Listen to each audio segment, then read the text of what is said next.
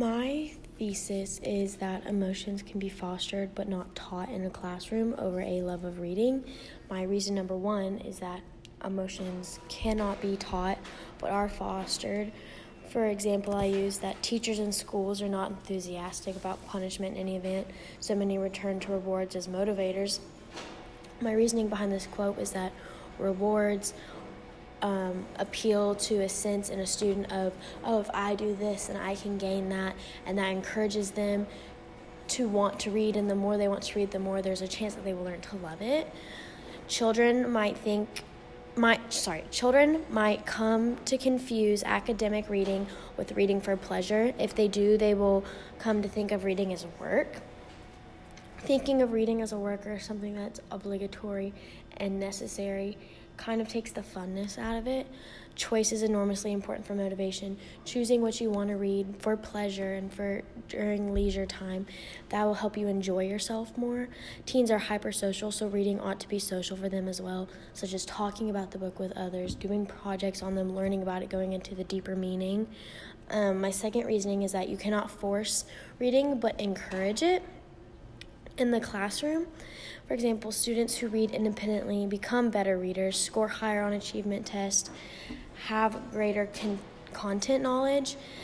The encouragement of reading helping you grow academically is a really big thing because, like, you want to succeed in school and you want to go far in life. And if there's a way to do that, a way to access that achievement by reading, then why not do it? Reading helps you to encompass a variety of genres in order to not limit students to the bridges, sorry, to encompass a variety of genres in order not to limit students' bridges to the joy of reading, like having a wide-based variety, allowing you once again to pick and choose what you would like to read, what you would not like to read, um, not academic necessarily, but in your own personal time, and attitudes about reading are influenced by a number of issues.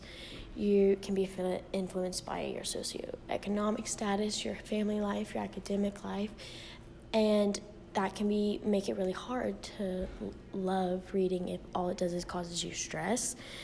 And you have to consider the social, emotional, educational supports that are needed to develop the literate self. That kind of goes hand in hand with the quote I said before, saying that to be in the right mindset to read and to gain a love of that reading is by being able to be relaxed and understand and take in the book. If you're stressed and constantly worried, then you're going to remember being stressed and worried reading that book. You have to associate reading with relaxation. It helps you just focus and take away the meaning of the book rather than always associating reading with being stressed and feeling you have to keep doing something else. Take the time to just relax. My third reason is students will see what their teachers do. Modeling consistent, independent reading for students and expecting the same from them is a key means of influencing their behavior. So teachers who are genuinely passionate about books and reading stand a better chance of instilling a similar love in their own students because they will truly model the readers they hope their students will become. So the relationship between a teacher's love of reading and support, that means they support a love of reading for their students. Teachers who value and enjoy reading sometimes arrange their classrooms to foster children's in school and out of school reading, meaning they know, like, teachers who love to read already know what it takes and how they got to where they are with their love of reading, so they're going to be able to understand and arrange the situation a little bit better than someone who doesn't love reading and is already uncomfortable with the idea of just sitting down and reading a book. Have, if you've ever heard the saying, you do what you you do what you see, like you model what you see in your daily life.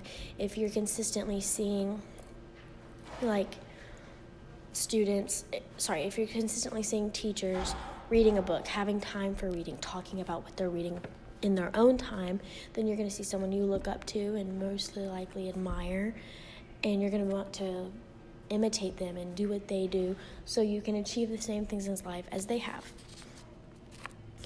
And another part that I thought was kind of interesting is like a way to encourage reading, because the more you encourage it, the more they're going to do it, which leads to a greater chance of having a love for reading. Is have the student read the whole book before you discuss it in class, because sometimes discussing the book kind of takes the magic out of what's going to happen. It makes it more unex- like it takes away the excitement by adding in all of these words of plot, setting, rise, and actions with a bunch of literary jargon. Like, sometimes let them embrace and feel the whole literary setting before you completely dissect it. Um, explaining the social value of reading to students, kind of like relating to their personal lives and what's going on with them, so they can relate to the book. And like, you can relate to more classic literature, and you can also relate to l- relate to young adult literature. It's just finding a common theme, because themes don't disappear over time. Um, don't just teach literary criticism. Highlight the practical use. Like, you're going to be critiquing throughout your whole life, and literary criticism at its best is more about the criticism than it is about the literature. So if you teach them how to properly critique something, then they could even possibly turn that to a living. Um, present present books as sources of instant gratification and accomplishment, which is super important in today's society, especially with social me- social media that automatically get, grants you instant gratification via Snapchat, via Instagram, via automatically getting in touch and reading.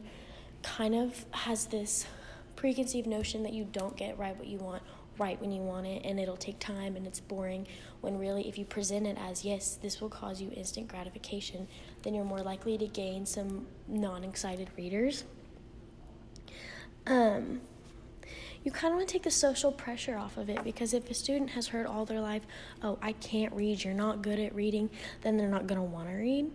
So I feel like taking away the social pressure, pre- pressure and know that, like, it's okay, and to always encourage them rather than saying you can't do this. I think it'll also encourage people to be to relate reading with happiness. Um, you have to work at each student's ability level.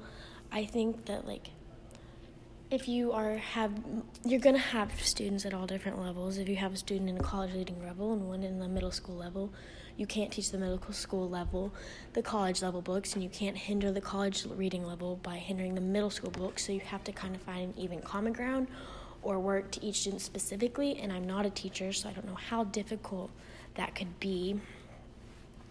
I think having a number one important goal is teaching the students to love words, because you have there's so many different facets to reading. But if, like, students and children hate vocabulary, care nothing for the way a letter looks, the way it engages the eye, don't care about the origins of the terms used to get today, then why would they even bother reading a whole book? Teach children at an early age to appreciate writing and to appreciate the language, and then when they read a book, they're going to appreciate the impact even more.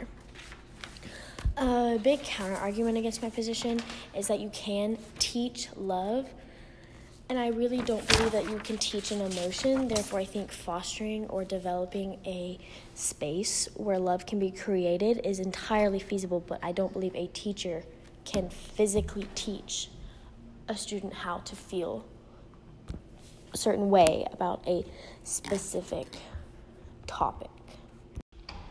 How could you disprove an individual's preconceived notions about reading that they have developed from peers and the people around them throughout their life? In response to Emma Snead's question, if the preconceived notions were negative, I'd suggest talking to people the reader does not normally converse with. I believe this could reduce the risk of bias and reduce the risk of the need to please. However, whether good or bad, no one should have a preconceived notion until they themselves have lived the experience and can come up with their own personal opinion. So you said that children might come to confuse academic reading with leisurely reading or reading for fun, and that, like, academic reading leads to children not wanting to read and not having a passion for literature and, like, the education you gain from reading a novel, because they believe it's a chore. Um, but if reading is so educational and has so many benefits, how are teachers supposed to, like, teach these educational opportunities without having things like summer reading or reading books in school where they can learn these difficult subject matters and difficult ideas in the world, and just that people need to know without having things like summer reading and non-obligated reading. While pleasure reading is important, academic success is also a priority. To gain a love of reading, one must read for le- leisure, but to have success academically, I believe that one must do the assignment. You can't always love the assignment that you are given, but it is important to fulfill your student obligation, student responsibility to find success in school. However, if you only had to choose between pleasure reading and academic reading, I highly suggest pleasure reading. I think, though, to still gain a love for reading, you must appreciate the difference between leisurely reading and academic reading.